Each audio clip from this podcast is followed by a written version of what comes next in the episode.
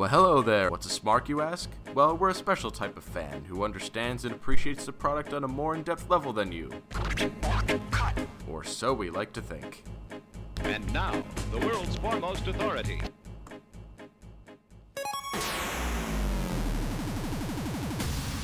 The Rogue of Wrestling, Michael Newman. It's too late Yeah. for me. I'm like Gollum in the ring, man. I'll jump in the fucking lava. It's. I don't want to, but it's gonna happen. the New Jersey kid, Joe Sheehan. Hug life, man. Hug Life, man, not Thug Life. What is this? Why is Bayley Thug Life now instead of Hug Life? You're listening to the Super Smark Brothers Pro Wrestling Podcast.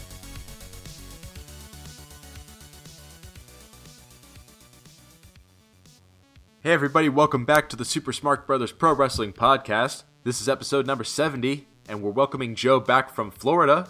Woohoo! How was it, my man?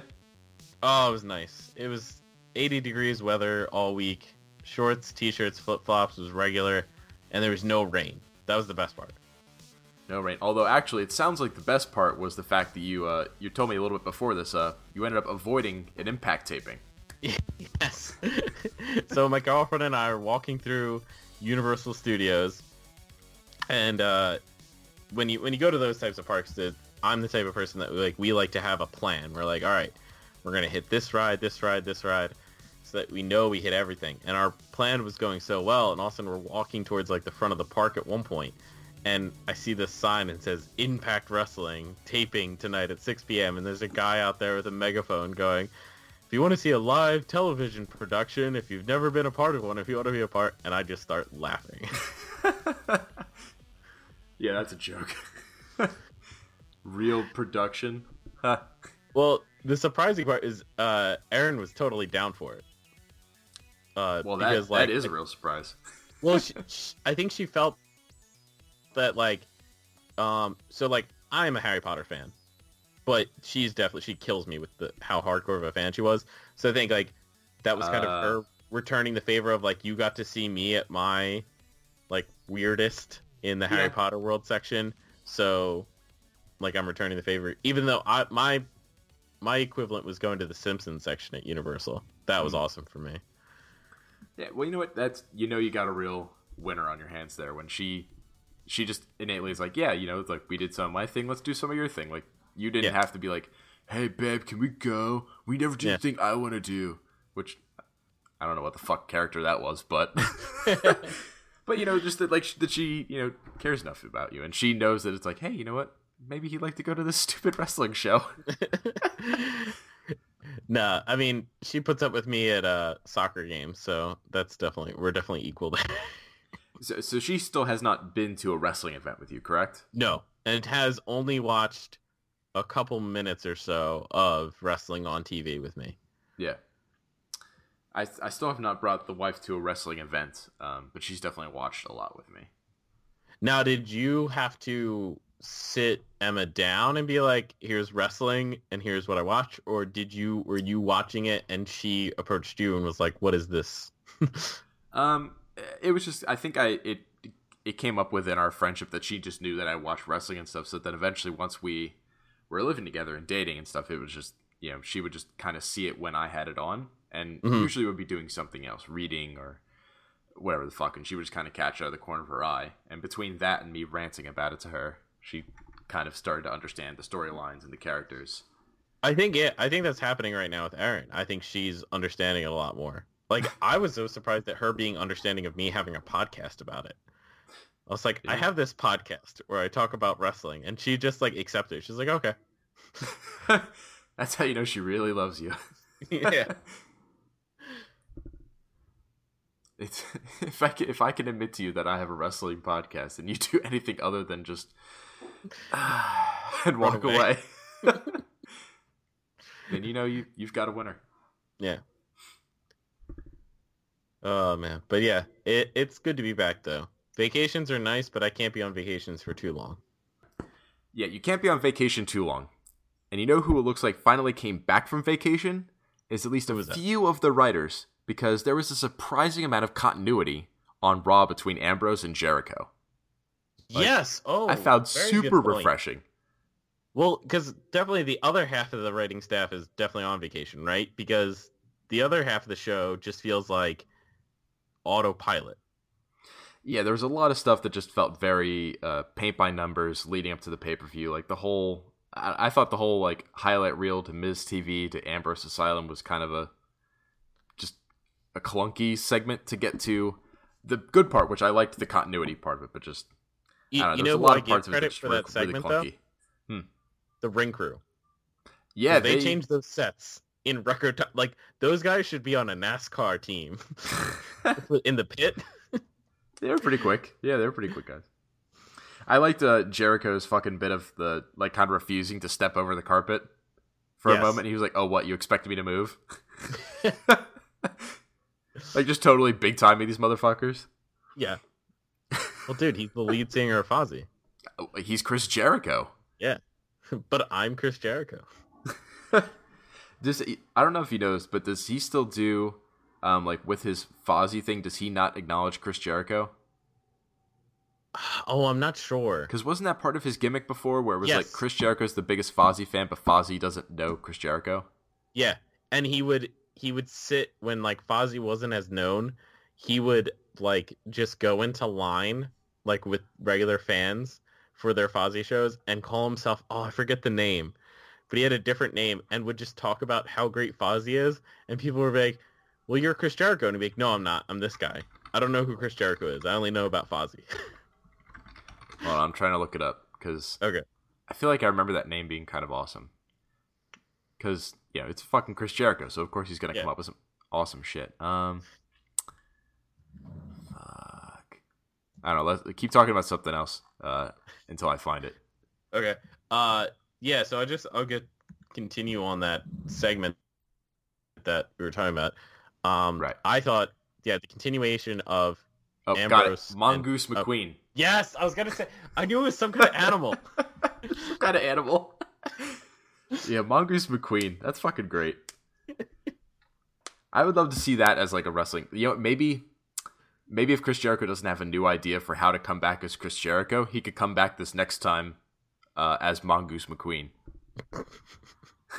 and just not acknowledge Chris Jericho. Yeah, not acknowledge Chris Jericho or any of his previous wins or any of his previous feuds, like anything. He just I'm Mongoose McQueen, and I'm here to make my name in WWE. and I'm a huge fan of Fozzy. Well, yeah, he would just be like, yeah, I'm the lead singer, Fozzy, and uh, you know, now I'm here to come and rock the WWE. The Ayat- he would still call himself like the Ayatollah of rock and rolla, and people feel like, uh, you know, Chris, like, what's going on? He's like, who's Chris? and it'll be never be the same. Again. yeah, he could just recycle all of his old shit. Although, And you know I what? wonder- The you know, crowd okay, so if he. I don't know, if he did that, do you think it would almost become like a weird heel gimmick of him, like, like I guess if he spun it the right way, Oh, of like if sure. whenever they sit like chanted Y2J at him, he'd have to like get upset at them, maybe be like, hey, I'm not Y2J, who is this? Like, Yeah. stop chanting about. Are you saying Y2K? It's not the year 2000. Shut up, you stupid idiots. Just like cycle through all of his gimmicks throughout the years. Yeah, then you have to have like the list of McQueen or the list of Mongoose. oh man. But uh, uh, I was gonna add in about that segment. I like the um jacket. Ambrose giving him the jacket back. Oh yeah, the cheapo jacket with the, Yeah, Christmas the lights on it. Yeah, that was that was fun. Yeah. but yeah, I, I just liked the uh, continuity thing of then even too with like Ambrose later trying to beg him of like, yeah, take me off the list, yes. and then he like kind of does for that second, but then he just uh, puts it back on. Yeah. I like that. You can't take people off. It's written in pen. Yeah, it's impossible. Oh man. Although, man, all right. Uh, Um, what did you think? All right. So, speaking of impossible, I have to break off for a second because Miz, his whole thing with the Marine Five, like, what is the fucking point of WWE Studios? Like, this is just an impossible venture. Like, who fucking watches those movies? I I thought they were s- I thought they stopped doing this kind of stuff. I thought so too. I didn't even know they made another Marine Five. Yeah, I thought they had like switched to like WWE Studios was basically one of those studios that just goes to the different film festivals and picks up movies that have already been made and then just puts money into the distribution. Maybe they. You know what? Maybe there's like a weird part of them that uh, it. I don't think it's this, but what if it's like all just part of Miz's Gimmick? They all just keep doing it to keep Miz's Gimmick of being a movie star, since he can't like get into an actual movie. So like, well, we have to keep making movies. just Well, so- wait, he did have that one ABC Family movie. Oh, it was a Christmas movie. It was like the Christmas Oh, right, Bounty or right. something like that. Jesus Christ. yeah, maybe maybe that's all it is. It's just an extension of Miz's Gimmick. Yeah. But uh yeah, so I was so I was looking at this because th- this one is supposed to be like a team up or something with Heath Slater and uh, Curtis Axel as well. Oh, And- Jesus Christ. I was just wondering, it's like okay, so they did a team up movie, and it was making me think of uh, like a potential legitimate use for WWE studios in like a a weird nightmare scenario where like Mhm. uh, Marvel Entertainment, just Yeah. like all of their actors like die or become sick or something. It's like shit. We need to film the next Avengers movie, but we have no actors, and all of Hollywood is like all the actors are gone. WWE, you have action people like you're they're used to fight choreography and stuff. Can you give us people to be part of the Avengers, like just as like a substitute for quick casting? And I was just going off on that very weird tangent and wondering if if we were in charge of recasting the Avengers at with WWE superstars, uh, who would you cast? Well, I think the easiest one right away is John Cena as Captain America. Yeah, yeah, it's kind of a pretty natural fit. Yeah. Uh, Even by look, like he kind of has a Chris Evans look to him. yeah, I mean they've they've definitely got like the square jaw, sort of Mhm. like I mean Cena's is even squarer, I think, to the point of almost being like cartoonish. Yeah. Uh, like, but yeah, how, how is how is it that square? yeah, Cena Cena's definitely Captain America there. Um, but yeah, let's see who would be a good Iron Man because I I think maybe CM Punk might be a decent Iron Man. But- yeah. You definitely have that. You have to have that asshole side to you, right? But CM Punk is too low class. Mm-hmm. Like Iron Man is very like high class sort of guy. So maybe like DiBiase, like classic Oh. Ted DiBiase. Yeah. Well, uh, senior or junior? Oh, you know what? All right. How about this? Let's let's restrict it to current roster, Okay. like current roster guys. Yeah. Let me think. So it can be WWE and NXT at least, just for that. Um, yeah, who'd be the good Ooh, Iron Man? uh, Bobby Roode. okay, okay, I could be down for Bobby Roode as Iron Man. That's fine. I was also th- I had a thought of Seth Rollins too. Seth Rollins is too much of a punk kid. Mm, yeah. I think he'd be better uh, Winter Soldier, maybe Yeah. like Bucky Barnes. Yeah, Bucky Barnes. Seth Rollins. yeah, let's go get him, John. I mean, Steve. um, what about Thor? You need a big like. Hmm. Who the fuck is the best Viking they have? Well, it, you limited it to current roster, so I can't say Edge, who's on the show Vikings now. Right? Yeah, that motherfucker's about to be on Vikings and shit. um, Well, Ces- Cesaro, if he grew a beard. no, you got to have somebody with already. Well, oh god. All right, so not Sheamus, not Sheamus, not Sheamus. Sheamus is and he right out. no, um, yeah, you went, um, fuck it, Braun Strowman. I don't care. Yeah. No, because Thor's Thor's like a sexy guy though. Yeah. He's big and he's sexy. So it also can't be Sheamus because Sheamus isn't even remotely sexy. No. Um, Triple H. I don't know. I think Triple H is too old. He's too much Mm. of an old guy.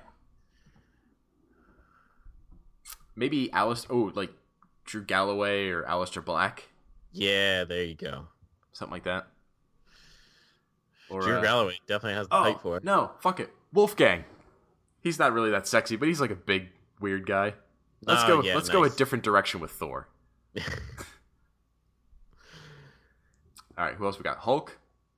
All right, that Braun Strowman. Yeah. Either that or I was gonna say Lesnar. Oh shit, yeah. Yeah, Lesnar is the Hulk. The very ripped slash uh, cut Hulk. Ju- Just the psycho monster of a man. Yeah. All right, I think that, that's All pretty right, much. what about uh? Ooh, what about women? Black Widow. Uh, Black Widow, huh? Well, Becky Lynch is the redhead, but she's not. Mm. She's not like sultry in that way. I would almost say Emma. I would cast Emma as Black Widow. Yeah. Oh, that was a good one. Cause I was, I was only, I was thinking Charlotte for the athleticism, Mhm. but you're right. You do have to have that sultry appeal. Yeah, I think Emma. That's a dead-on cast. For, Yeah. uh, for Black Widow. And then uh, what? A Hawkeye. Throwing a Hawkeye there. Who's our Who's our everyman? Sami Zayn. Sami Zayn could be Hawkeye. Sami Zayn. Yeah. Just the guy that everybody loves, but he isn't like the main event. Yeah. Hmm. Actually, you know what? I want to go back and change Thor. Should Thor be Roman Reigns? But people like Thor. Well, you know what? When Roman Reigns says about as much as Thor does, people liked Roman Reigns too. True. When he just keeps his mouth shut and he's just a big sexy beast who kicks people's ass, people like Roman Reigns. All right. Cause he's a good looking guy. Oh yeah. Like he's a good looking guy. The women swell for him, and a lot of guys swell for him. So I don't know. I'd cast him as Thor. Fuck it. Yeah. All right, All there we go. So we got uh, what is it? Cena, Bobby Roode, uh, Roman Reigns, Brock Lesnar, Sami Zayn, and Emma. Uh, and Emma as the new Avengers, Yeah. as cast by WWE. There you go. If you think you can do better, let us know. But I doubt it, If you motherfucker. can't, then hashtag it's Miller time. And if you can, then uh, well, it's probably because you had time to prep. We did this on the fly. Yeah. No, And Uh, I, I still have vacation brain. there you go. Blame it on the vacay brain. Yeah. We're such heels. if somebody beat us, it's like, no, you can't legitimately be better than us or beat us. Fuck No. you. this is why we are. we're such fucking heels. I just had this. I just had this epiphany when you said that, like about our entire history together. I'm thinking about all the times we've done shit like that. oh my god. I fucking all right. Do you remember the time that um I accidentally threw Beth on the ground when we were drunk because she attacked me from behind? yes. I I fucking love that moment because I think it's just such a like I feel fully justified because if all right when you're drunk and somebody jumps on you from behind, I think grabbing them and throwing them onto the ground is a reasonable response because you don't It is. know No. you don't know this is a friendly playful attack hug. It could be Yeah. vicious. I have enemies. I'm a heel. I am never at a moment where I'm thinking it is not possible for somebody to attack me right now. Who who the fuck knows, man? And and it happened. She jumped on me, and if, you know, it's not my fault that I have a good reflex. That somebody jumps on me, I throw them over top of me. Blame my martial arts training when I was a kid. I thank it. Uh, anyway, Back to wrestling. yeah, back to wrestling. Um, how how um, you know what? Here's my question to you: Which team is going to turn heel, Cesaro and Sheamus, or the Hardys? It's looking like Cesaro and Sheamus, right? That's why I think it's going to be the Hardys. Because they're like signaling for Cesaro and Sheamus. Yeah, I think um, because now we've had two different cases where Cesaro and Sheamus have lost, but we still do the handshake, right? Mm-hmm. So at this point, we need to see Cesaro and Sheamus win, and then the Ma- Hardys get pissed that they lost, because then we have the opposite reaction of like, well, Cesaro and Sheamus were able to handle defeat, and the Hardys can't. Also, I think them turning heel is the more natural transition for them going into the broken gimmick. Yeah, which is looking more and more like it's gonna happen. Yeah, it's it's got to happen. I feel like W. Honestly, I don't think WWE would have picked them up if they weren't planning on doing the broken gimmick. Yeah, sure. And they probably wouldn't have signed for it, right? Yeah, because it's like on because if they wanted the Hardy Boys before, they could have just gotten them anytime they wanted. Yeah. Um, this is Like when the they Hardy decided Boys- to pick them back up. Was when they got hot. Yeah. Because yeah, you could you could have done the Hardy Boys and you know done it better because they would have been younger. they could have done it longer. So Yeah. they they picked them up because they want to do the broken gimmick. I have to think Eh, that. And neither of those guys are hurting for money, so it wasn't like they had to sign to continue their careers. Right. And you know, it just it makes sense from their career standpoint that they they almost kind of need to transition into that because they can't do the Hardy Boys gimmick for that long. You know, No.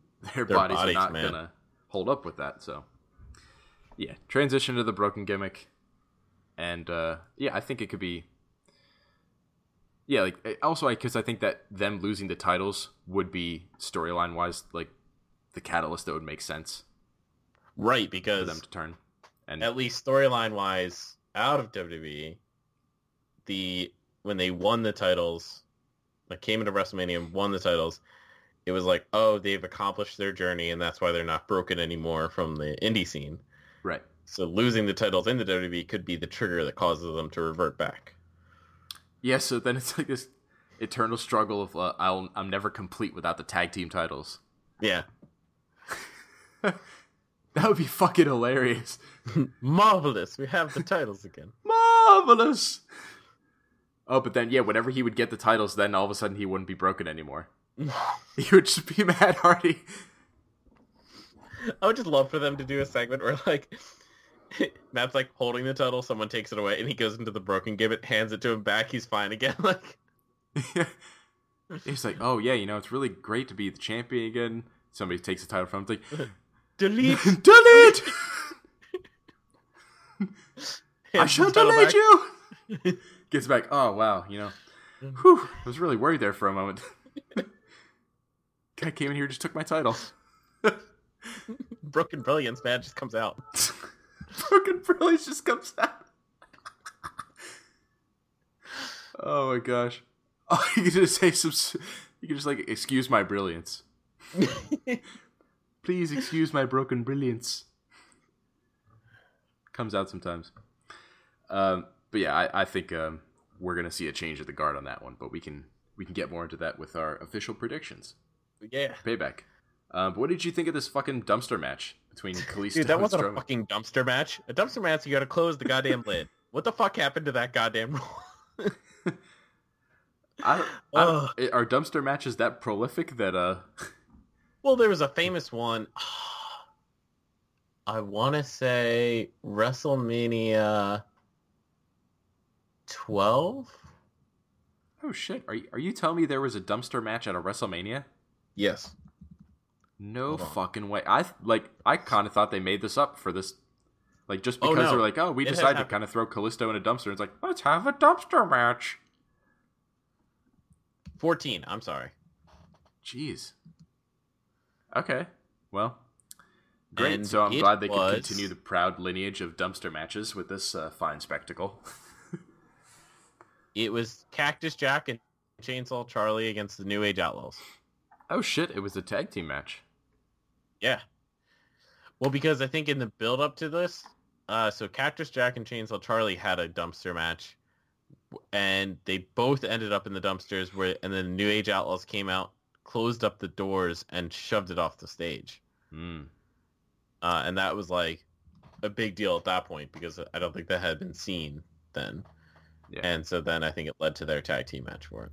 So then this entire segment with Strowman was just a throwback to that because he, Kind of. you know, Yeah. cut put Kalisto inside, threw him off the ramp. Although I do have to say, before that, uh, this was a pretty decent job of trying to rehab Kalisto. Yeah. I gotta say, I like mean, his his little Give 'em a promo, with, over. his promo with Kurt Angle was a lot better than Lucha Things. a lot better than Lucha Things. Like I actually thought this promo was pretty decent. Yeah, kind of like it was def like they're bringing out the underdog factor with him. So like that it, it, it bled of honest desperation it kind of felt like to me in a way um, that they were just like hey Kalisto, look you gotta nail this fucking promo like just let your fucking heart out and like talk about why you need to beat Braun Strowman as a character to like redeem yourself go and like Now- it felt really heartfelt Yeah. Now, do you think that the finish then was to? Do you think they kept that in mind with the finish to like help Kalisto? Yeah, absolutely. Because I think the way this was booked too was like, you know, Kalisto was legitimately putting up a fight at a couple points, and there was that part where he had Strowman over the top rope for a little while. Like, I think this was built to. I, I hope this leads to a little bit more from Kalisto. Yeah. Like whether that means that he goes into another feud with somebody else on Raw, or if he eventually transitions over to 205 Live with a big push. Like, I would just like them to do something with him because, like, with the new look, the new music is kind of iffy. I don't like the music really, hmm um, but I like the new look. Yeah. It, it almost it kind of reminds me of Drago a little bit. hmm But it it was just weird. I I don't know. Like I felt like the finish happened, and then they did the extra spot to make it as if they did the finish the other way. But now that I think about it, I think it's more of just to give so Kalisto just wasn't killed in the dumpster match. Right. Like I think it was I think it was actually a, a decent way to build both guys because it does give Kalisto that win. And at the same time you still make Strowman look like a fucking badass by just thro- having him throw a guy in a dumpster off a ramp and just you know giving you that extra scene to build up for his uh th- you know cuz this is going to be the video package Yeah. for him versus Roman. Cuz now they have ambulance, they have this. So, A lot of ambulances uh, in Braun's video packages. mhm. I ain't finished with you yet. Or I ain't done with you yet. yeah. Where's the wording? I ain't done with you yet. Not done with you yet.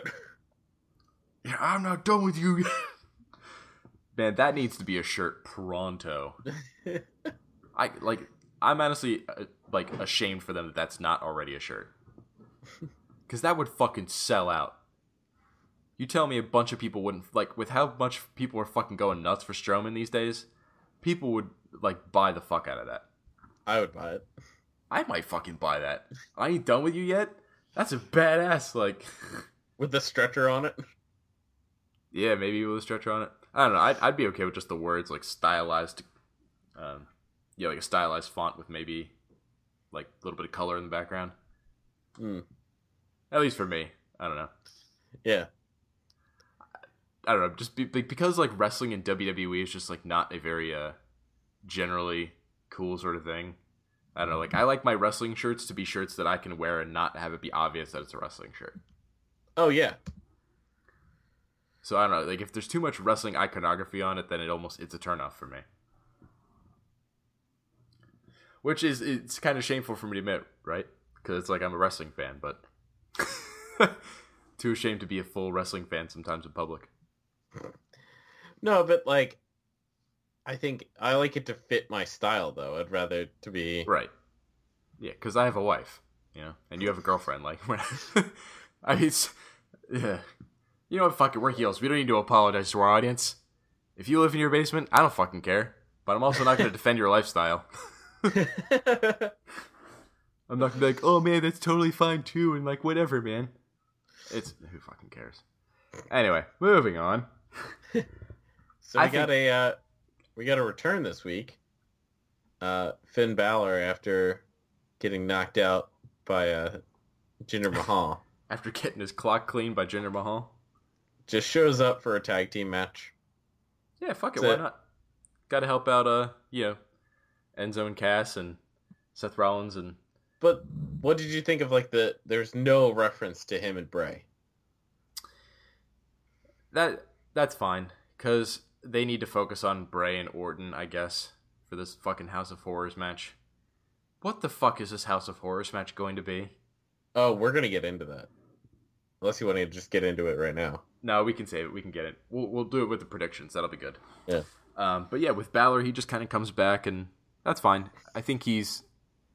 They just they need to keep just getting him these couple little wins and good spots just to help, almost like rebuild him to the audience hmm because he was gone for, like what nine months or something. was Yeah, like- Basically, SummerSlam to WrestleMania. basically, yeah. he was gone. So, yeah, he needs to, you know, just kind of reintroduce a few people to him because he wasn't there for that long before he got injured either. No. I mean, he had only been on the roster like a month. Right. Or two. So, yeah. Poor, poor, poor Finn Balor, but he's Yeah. eh, he'll be fine. Yeah. Management fucking loves him, so he'll be fine. but uh, yeah, I mean, I'm I'll, I guess my other other thing about Finn Balor is uh my usual thing. Wake me up when he turns heel. That's when I'll be interested. Until then, I really don't give a fuck about Finn Balor. But um, I don't know. With that with that said, where do you think they go? Other obviously, you know, a few with Bray, but do you think they're going to um, build up with anything with him with the club? Like either turn him heel and bo- go with the club, or think have the club somehow go face and go with Finn Balor. I think if anything, he'll go heel and then go and join the club. Yeah, that's that's They what I have to do something with the club at one one point, right? Because I mean, he keeps advertising the fucking Balor Club thing, but there's no club. Right. There's there's Balor and there's the club, and neither of them are really doing anything right now. Yeah, Maybe we just do the thing that makes sense. Put them together and move on with our lives. yeah. I mean, at least the club is actually finally getting some wins. Yeah, do you think they're gonna do you think they're gonna just get it whenever Enzo and Cass on Sunday? Maybe. I mean, I'm just glad that they're getting wins. So Mhm. I, I don't think they need the win on Sunday right now because they're actually back to pretty solid ground. I feel like they've gotten those wins on Raws Mhm. and things like that. So they're they're back to be they're like the number one heel team. So Oh jeez, are they? Well, I think the Hardys are gonna replace them as the number one heel team. yeah, but as of right now, But yeah, I guess right now they are. That's kind of weird. Um, but that's okay. They'll fix it, hopefully. But uh, I think Kurt Angle has been doing a good job of kind of fixing the GM role in this show. Like, my God, I love that he Well, when's the last time we had a goddamn babyface GM on Raw? it. Well, I guess depending on how you count Mick Foley, at times he was a face, but, Yeah, but he was just the- such a fucking this- neutered puss that it didn't matter. Yeah, because they had Stephanie there. Now we have a babyface GM free of any McMahon. So Yeah, like it's it's fucking really refreshing and it's it's really great to see when a wrestling show is like I feel like that's not a sentence I should have to utter. but in the case of Raw, it's fu- it like that is actually one of the biggest compliments I think that I could give to what Kurt Angle brings to his role as the GM. Like he's Mhm. Been doing a good job of making it feel like a wrestling show, and I, he did Yeah. a really good job this week. I'm trying to remember who the fuck. Um, somebody was complaining to him about something about a problem, and then he was like, "Well, you know, this is Raw. We solve our problems in the ring. Like, don't come complain to me about something. Like, go have a match. Go fight somebody." And that felt to me was like, finally, like in this in this very subtle way, on Raw, we're going back to like at least on Raw in Raw universe, like this is a little bit different than the outside world. You know, and I feel like these last couple years with like the corporate shit and the authority, they've been trying to get so real worldy with this whole like, oh well, you know, apparently wrestlers can sue each other for like beating each other up in the ring.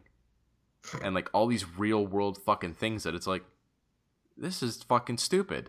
Like have this come up maybe once in a while with like a particular character like a DiBiase or something who has a lawyer, but don't Yeah. have this be like a constant built-in thing that's like it just sucks all the fun out of it.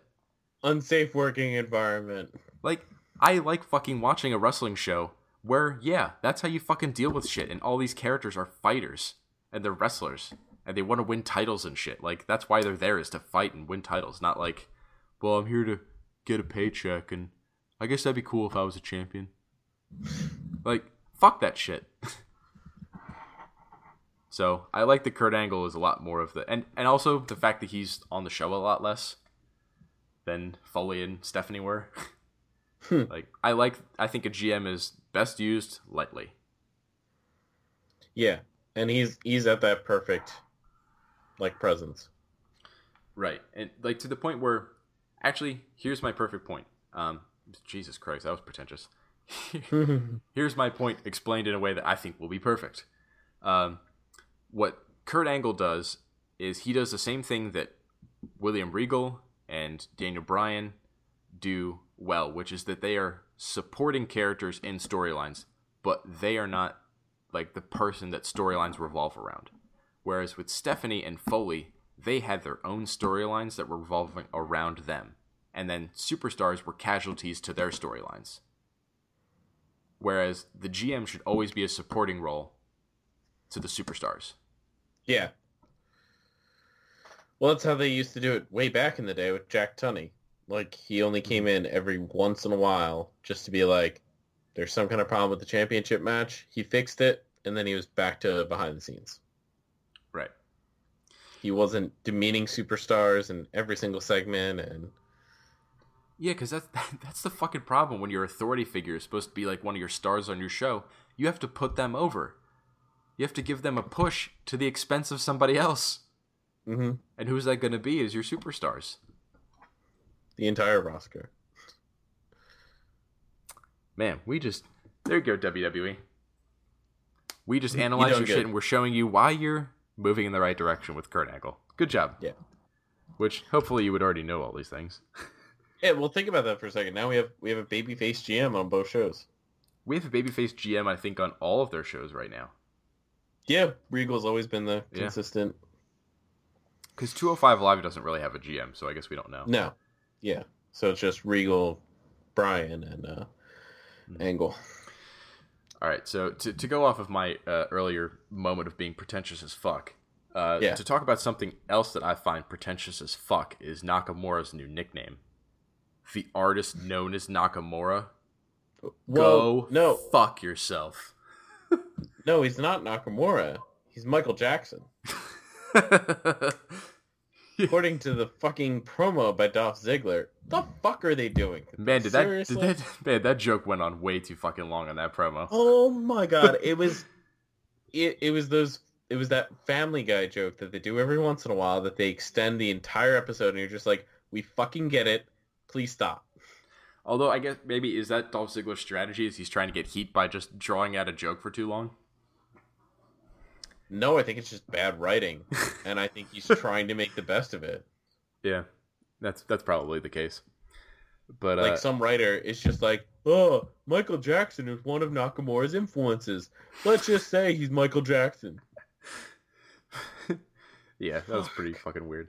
But uh, I don't know. Like, did you? What do you think of the new nickname? Because they like they were doing it outside of that one promo too. It was like all the announcers and stuff. They were all calling him the artist known as Shinsuke Nakamura. I don't know. I think it's I don't pretentious. think it's. I don't think it's gonna work.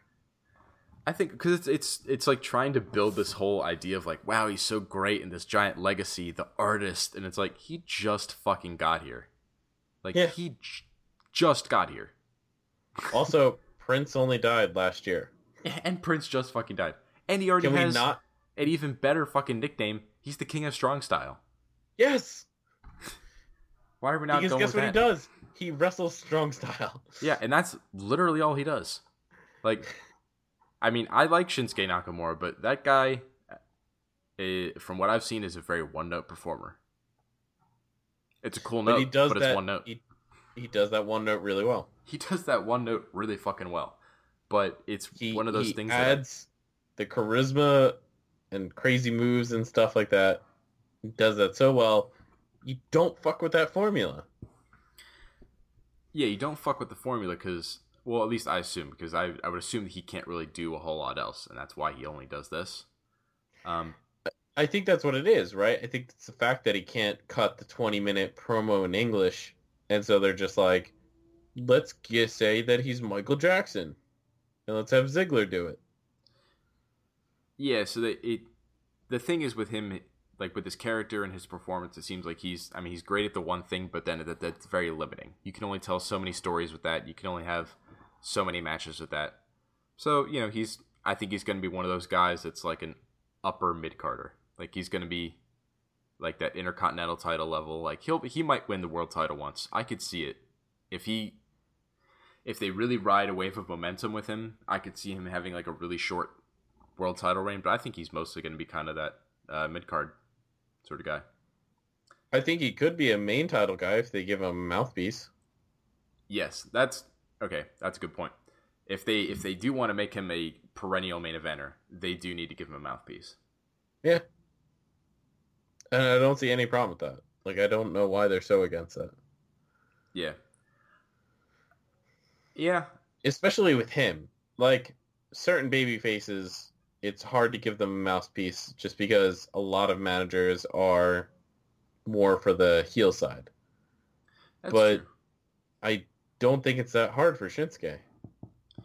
No. But you know what? Um, while I, I do agree with you, and I think they could expand on him and do a little bit more with him if they gave him a manager.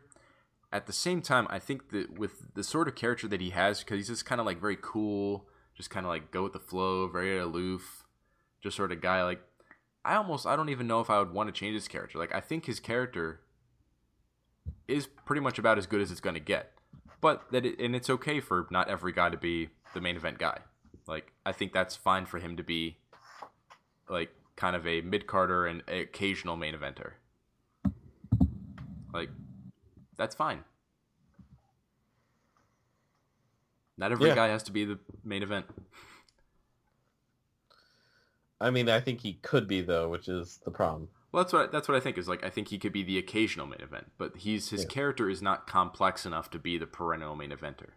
Like No. he, or at least you know the way it's been presented. I guess you know you could do more shit with it. That could be kind of cool to see. Maybe like a heel Nakamura. That'd be totally different. But again, for all this stuff to happen, he would need a manager. Probably, yeah.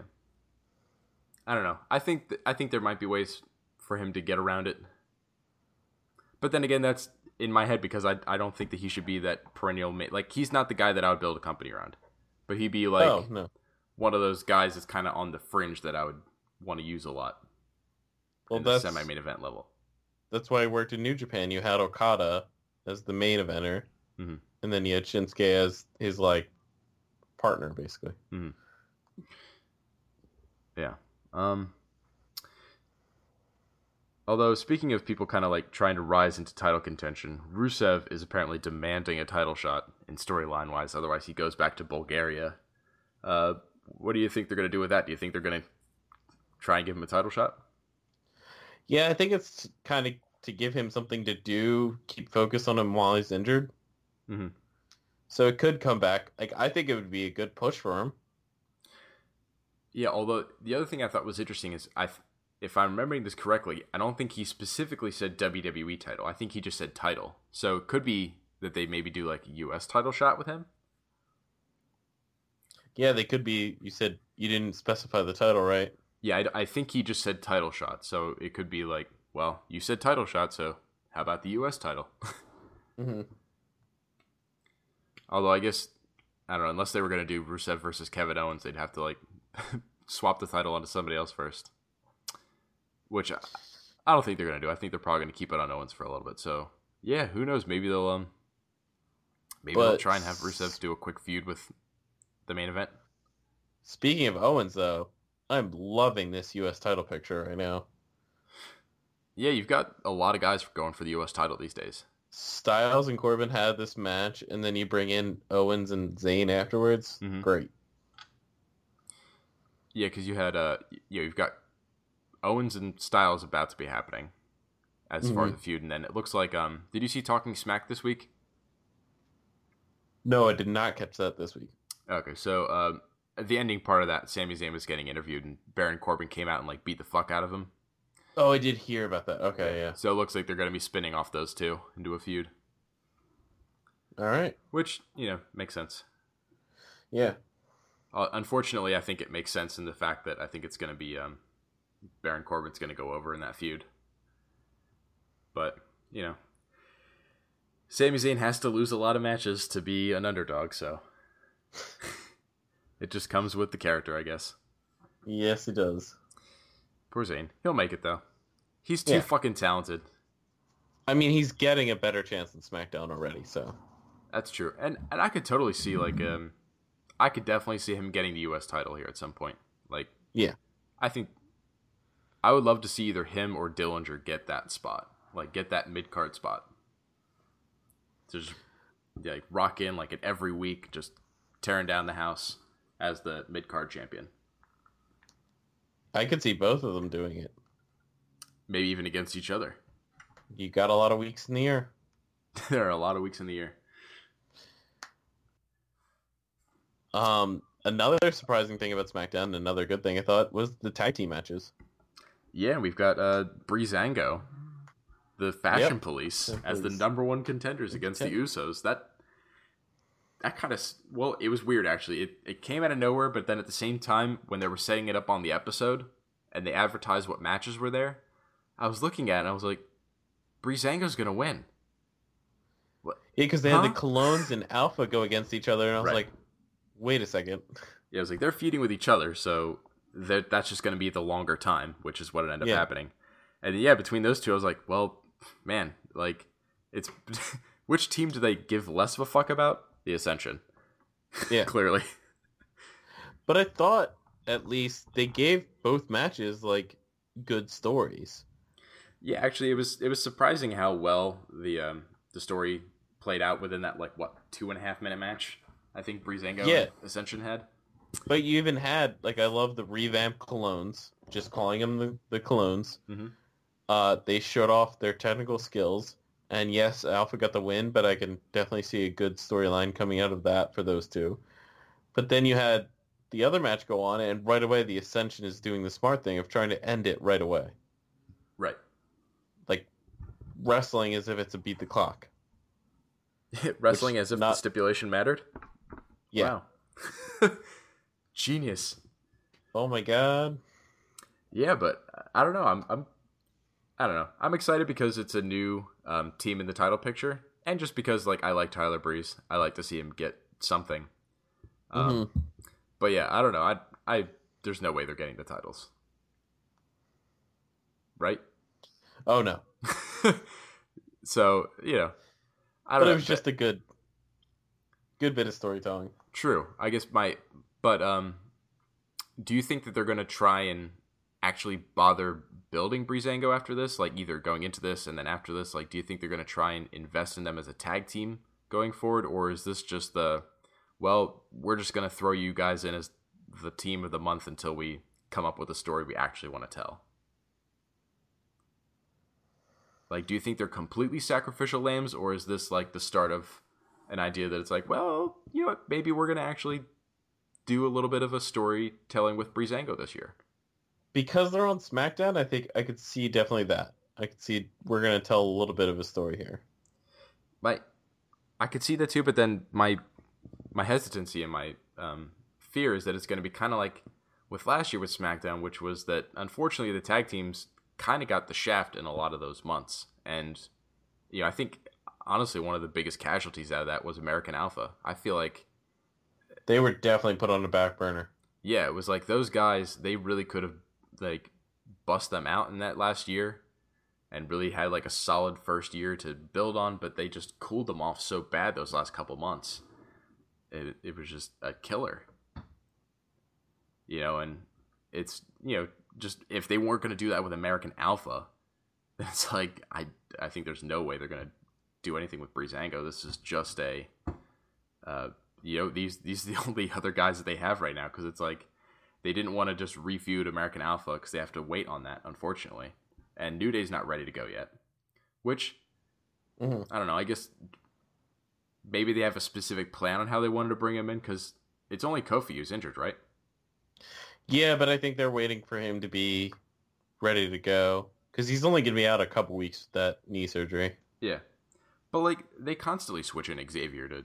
Well, not constantly, but they do it on a semi-regular basis. They could just do it for a couple weeks where it's just Xavier Woods and Big E, and Kofi could just be the manager on the side. Unless, do you think he's too injured to travel? That's probably it. Um, And they probably want them, and it's probably like, hey, let's keep him off TV for a couple weeks just to give them a break and come back fresh. Fair enough. And I guess just in the meantime, just you know, as per usual, the tag teams are kind of the last concern until uh, New Day comes in. Then they'll probably start giving a fuck about him a little bit. Yeah. Because yeah, I, I don't know.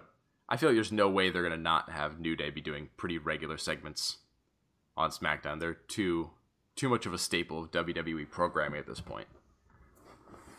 And that's a good thing for the tag team titles because that'll at least mean that the tag team division is getting some attention every week. It actually means something. Right. Because yeah, I mean, it, it's only a matter of time until the New Day get those titles. I mean, do you disagree? Mm, not sure yet. Ooh, not sure yet. Do you think the Usos are going to hold on to them to for that long, or do you think they're going to pass them on to American Alpha again? I think they could pass them on to the American Alpha. I think they could pass it on to the Colóns. Whoa, you think they're going to put the titles on the Colóns? Maybe for a bit. I mean, I I love the revamp because it's the first time they've just been the Colóns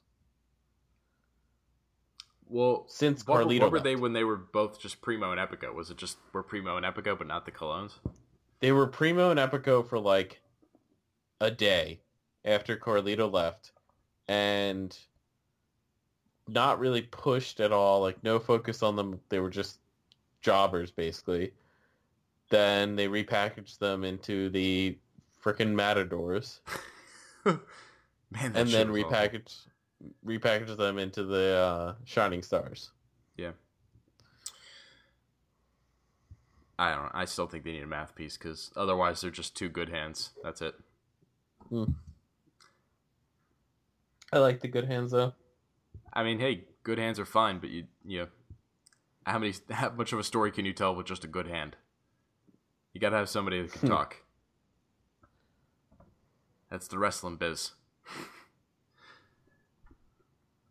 um, but speaking of the wrestling biz, we got uh, some other strange turns of events in the world title pictures on SmackDown. We got Jinder Mahal stealing the title from Randy Orton.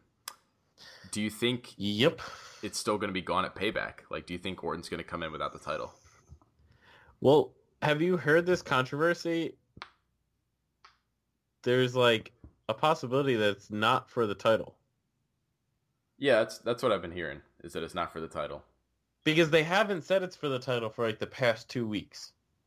Yeah, because of very originally they were saying it was for the title, but then I think The like about a week or week two, they in, announced it, They right? stopped. Yeah, they announced it as a the WWE title match, and then I think like a week or two later they stopped saying that.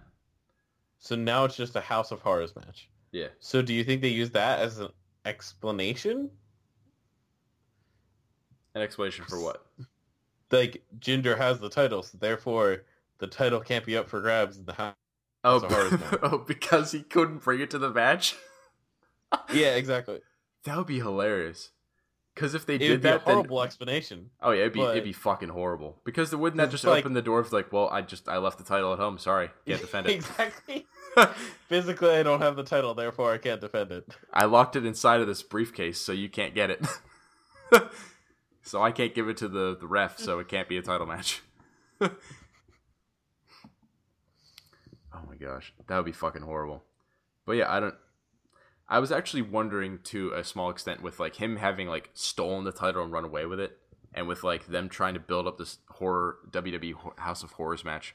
On the off chance that they actually decide this to have like be a fucking thing, do you think there's a slight chance that they would use this match as like a catalyst for like a Randy Orton being like injured and taken out storyline for a couple weeks? So that it'll be like the title's been vacated, but like Jinder Mahal stole it, so he's kind of like the champion, not champion, until there's a title match.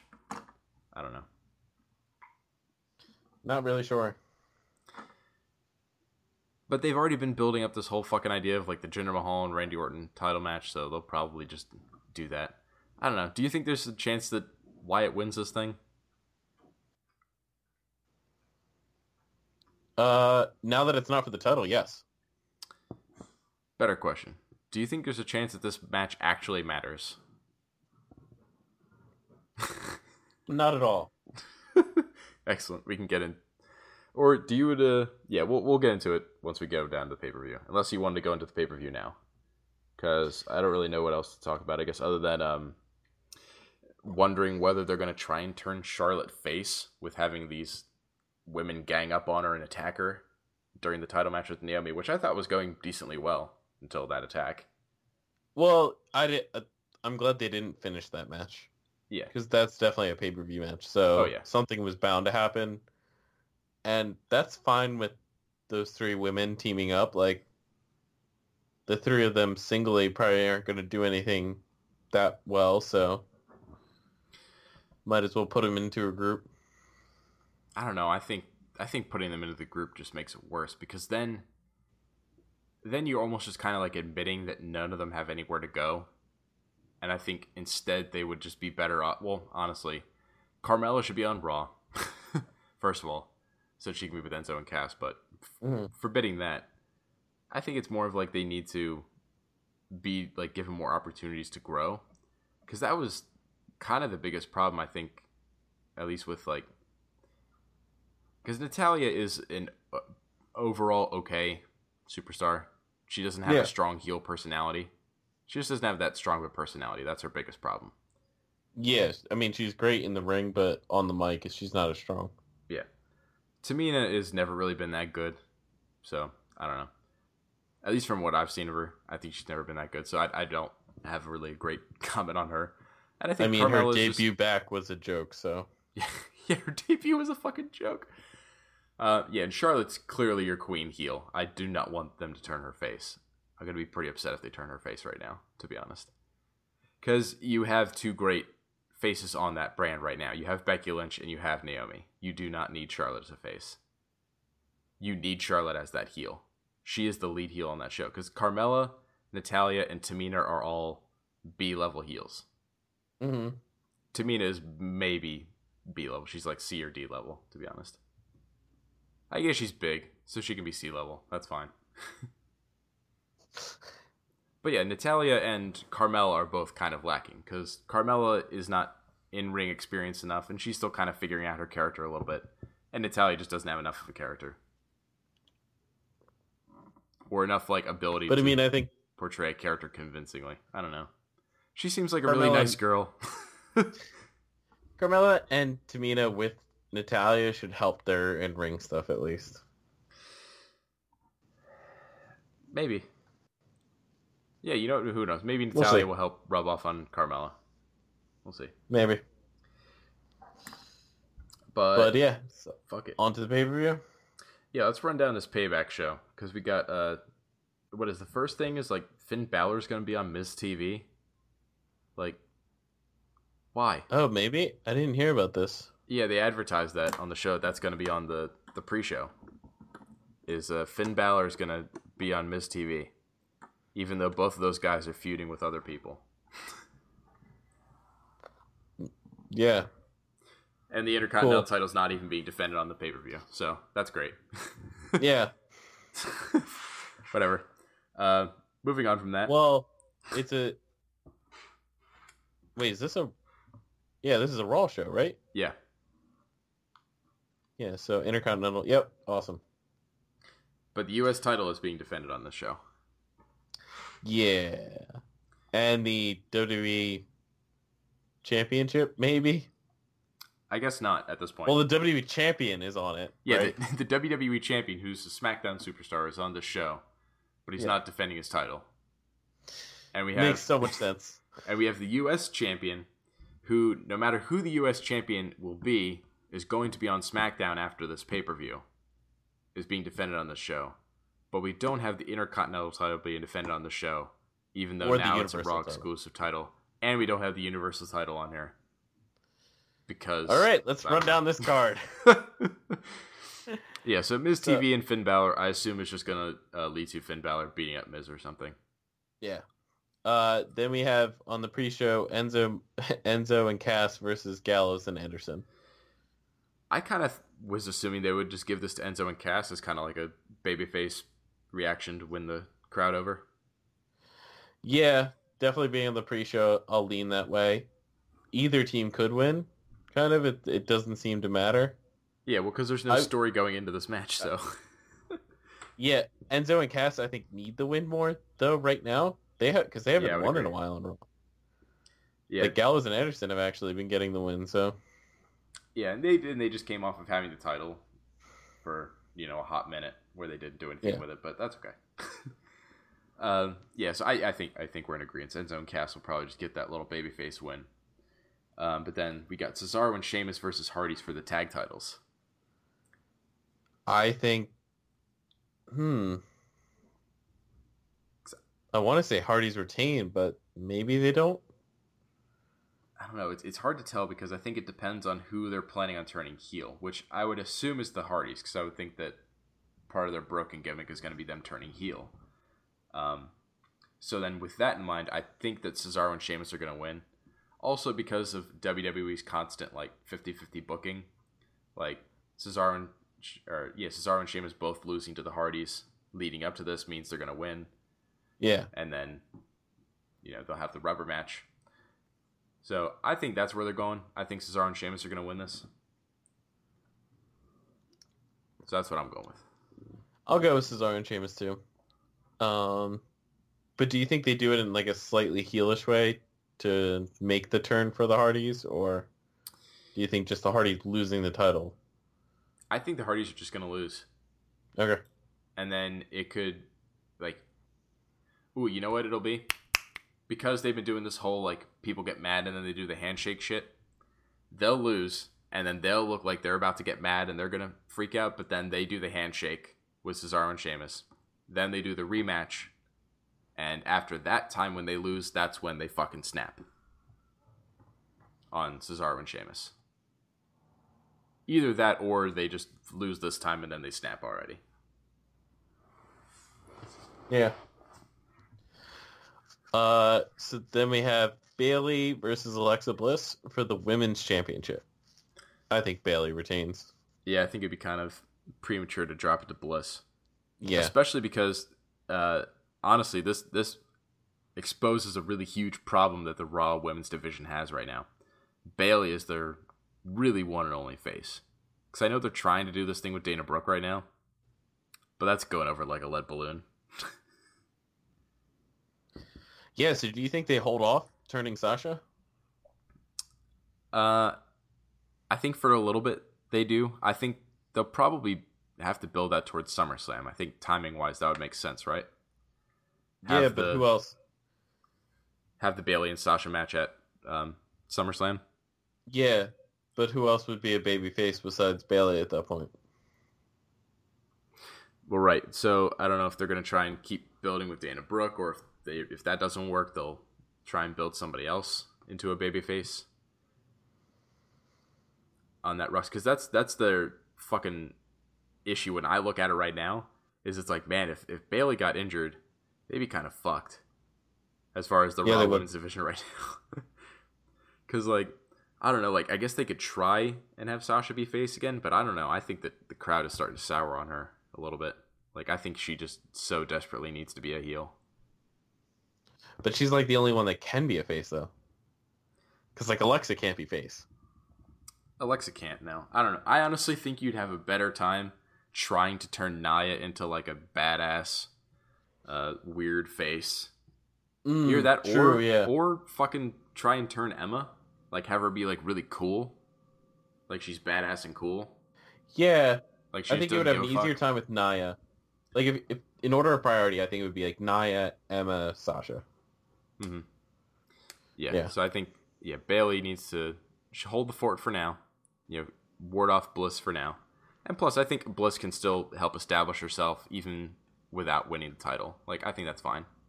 Yeah. Uh, then we have Seth Rollins versus Samoa Joe in a singles match. Yeah, I don't know. I, I feel like either Joe's got to win here or it's just like a DQ or a no contest, something like that. Yeah, right. Because Rollins got the big win at WrestleMania, so Right. Rollins got the big win at WrestleMania. And I think we addressed this before too, to an extent that uh, because if Rollins wins here, like just beats Samoa Joe and moves on, then he has to go for the title, right? Like there would be nowhere else for him to go. yeah, So he has to get stopped by Joe. he's beaten the Authority.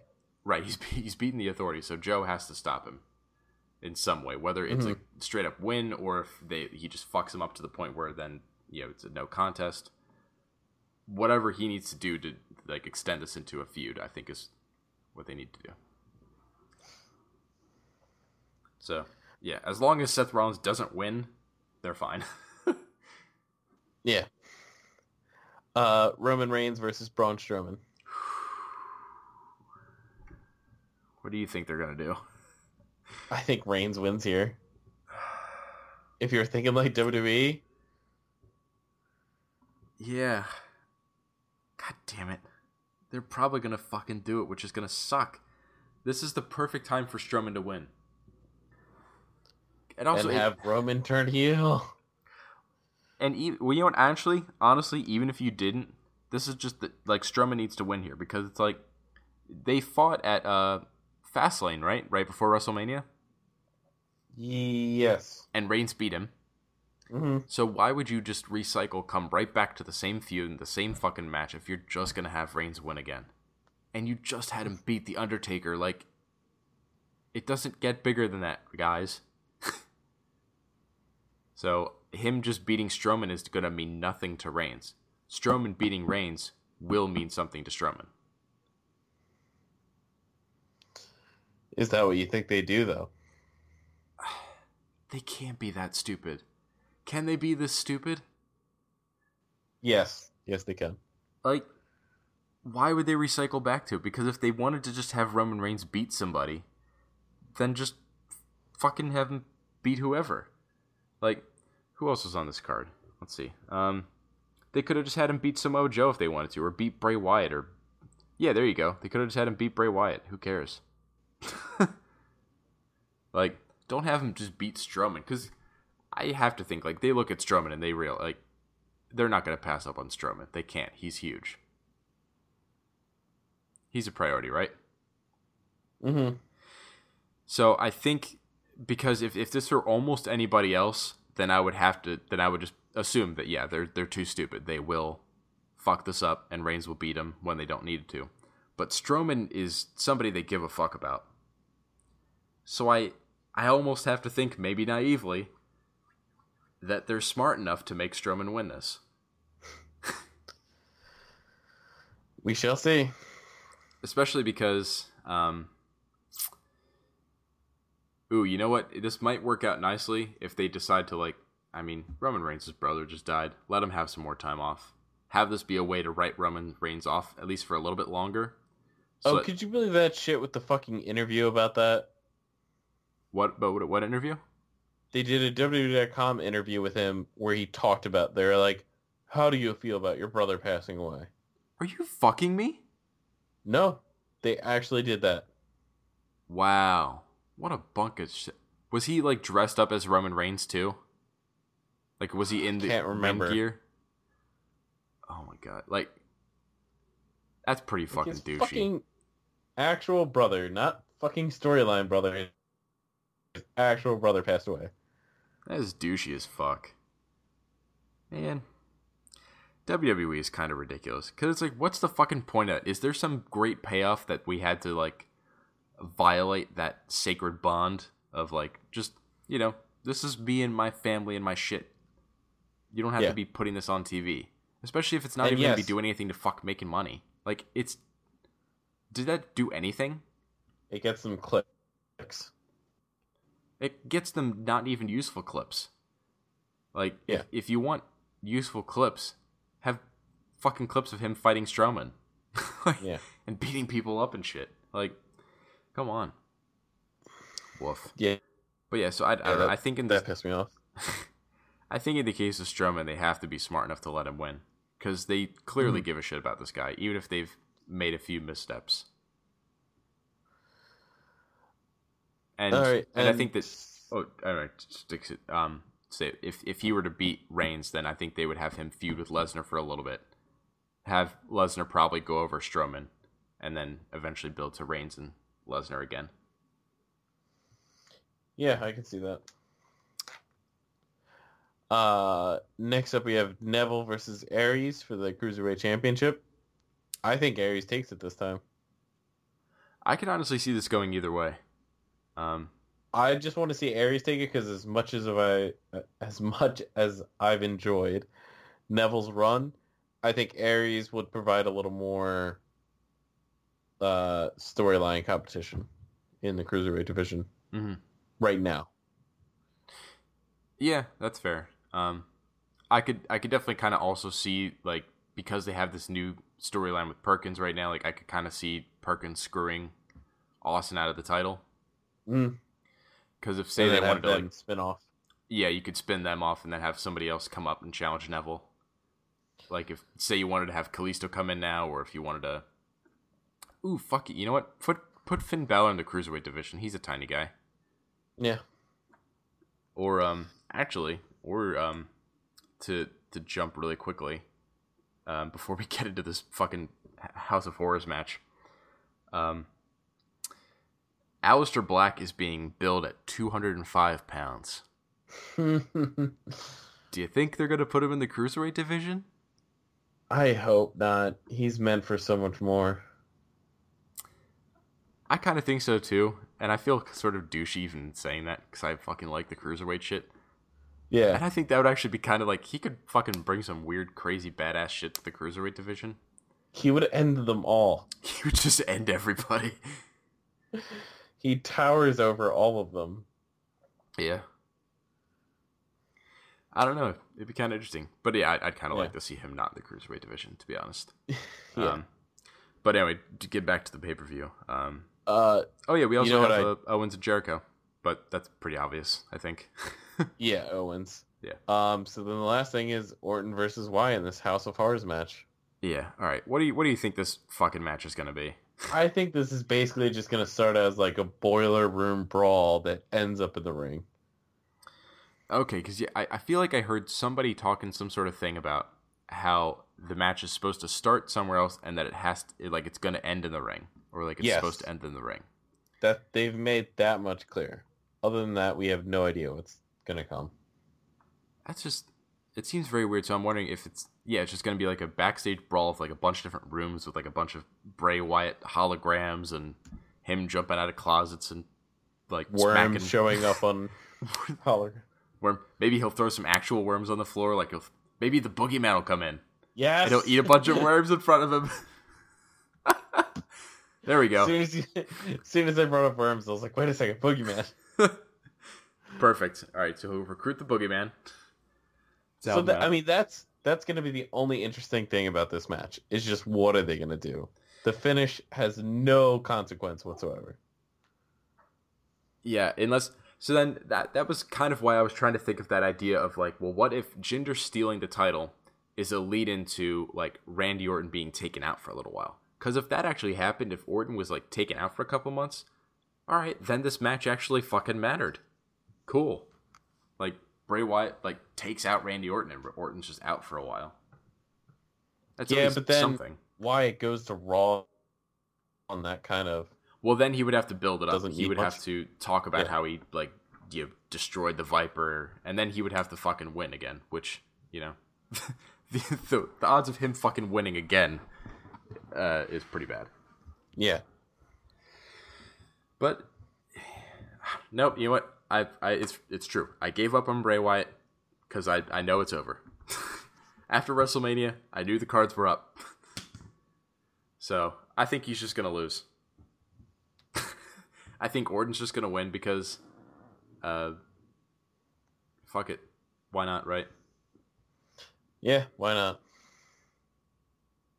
No, I don't know. I think Wyatt's just gonna win because why would they make it a non-title match otherwise? Yeah, I think that's that's why. Have Wyatt win No, with no consequence. No. And No, I'm not being tricked again. Orton's winning. I'm not believing in Wyatt anymore. They're not no, it's not a big match though. That's the thing. But it doesn't matter. He's just gonna lose. All right, I think this is where we're really diverging. I think Wyatt wins. I, I think he loses. They're just gonna make him lose for no reason. So this is going to be our deciding. You know what? wins They they made it a non-title match just to trick guys like us into thinking that Wyatt would win. That's why they did it. Those fuckers. I'm not. I'm not falling for it again. WWE. I know Orton's gonna win this match. Newman, I think you're in like the uh, psychotic guy stage and like in the padded room. Like they're just they're making it non-title just to fuck with me. And the government did it, man. They made it a non-title match because they knew. Uh, they knew I would think that Bray Wyatt could win. Oh, Oh, my gosh, man. the non-title conspiracy. It's a All right, well- conspiracy. we will see how all of this goes down on Sunday. Please tune in next week to hear our review of Payback and all the fallout on uh, SmackDown and Raw. Oh wait, you, di- you didn't want to talk about uh the UK title match? What? The UK title match on NXT. That was meant to me. Oh, all right. Well, all right. See you next week then, guys. uh, please rate, review, and subscribe to this podcast on uh, Stitcher, iTunes, uh, Google Play, and our original home of Podbean. And yeah, follow us on all, all of our social media. Facebook, Super Smark Brothers, Twitter, Smark Brothers, and Super Smark Brothers at gmail.com. it's a conspiracy.